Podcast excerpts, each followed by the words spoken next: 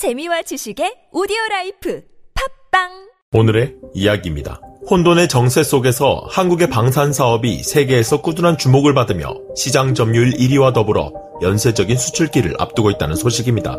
이번 달 치러진 대통령 선거 이후 방사포 도발과 ICBM 화성포 발사에 이어 핵실험 준비 정황까지 포착하며 평화의 뉘앙스를 풍기던 지난 세월이 야속할 만큼 불안한 정세를 맞이하고 있는 대한민국. 도발 이후 조선중앙통신은 북한의 김 위원장이 ICBM 관계자들을 만나 진정한 방위력은 곧 강력한 공격 능력, 누구도 멈춰 세울 수 없는 가공할 공격력, 압도적인 군사력을 갖춰야 전쟁을 방지하고 국가의 안전을 담보한다라며 관계자들을 찾아 격려했다고 전해졌습니다. 강대국들 사이에 끼인 우크라이나가 곤욕을 치르고 있는 모습을 보며 세계 각국은 물론 우리나라 역시 제 나라를 수호할 수 있는 군사력에 대한 중요성을 다시 깨닫게 되었는데요. 모든 것이 현대화되어 가고 있는 시대에 맞춰 군사력의 현대화 역시 중요한 부분으로 자리 잡으면서 꾸준히 발전해온 우리나라의 기술력이 세계의 각광을 받으며 쾌재를 불러일으키고 있었습니다. 지난해 12월 호주 육군의 K9 자주포 등 총 1조 원 규모의 수출, 1월 아랍에미리트의 4조 3천억 원 규모 천궁 발사대 수출, 2월엔 이집트와 K9 자주포 2조 원 규모의 수출 계약을 맺는 등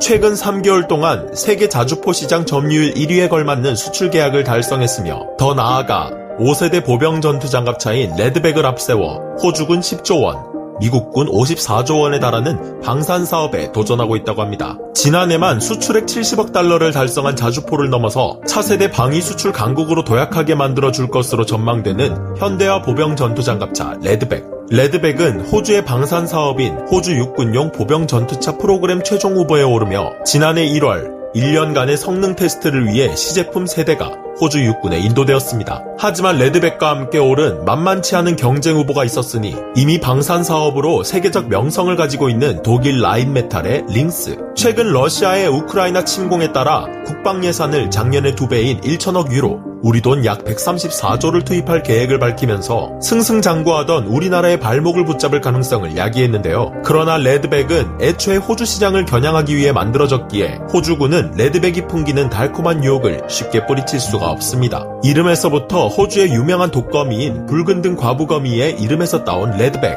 호주군이 레드백을 쉽게 뿌리칠 수 없는 첫 번째 이유, 호주의 차기 자주포 사업에서 선정된 K9 자주포와 power pack, 즉 엔진과 변속기를 공유하고 있어 뛰어난 호환성을 가지고 있습니다. 두 번째 이유, 새로운 포탑의 설계와 제작에 호주 업체가 참여하면서 기술력을 나눌 수 있다는 점입니다.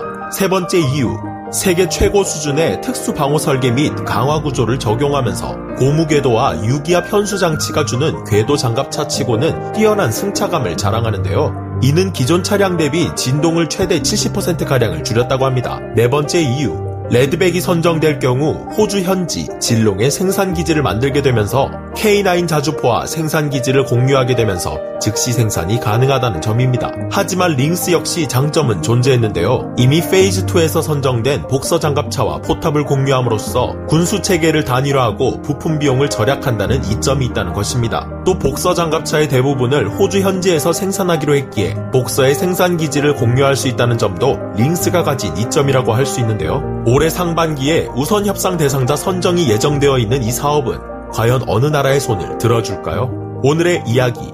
한화 디펜스가 호주의 방산 사업을 따낼 시 이는 한국 방산 역사상 최대 규모의 기록을 쓰게 됩니다.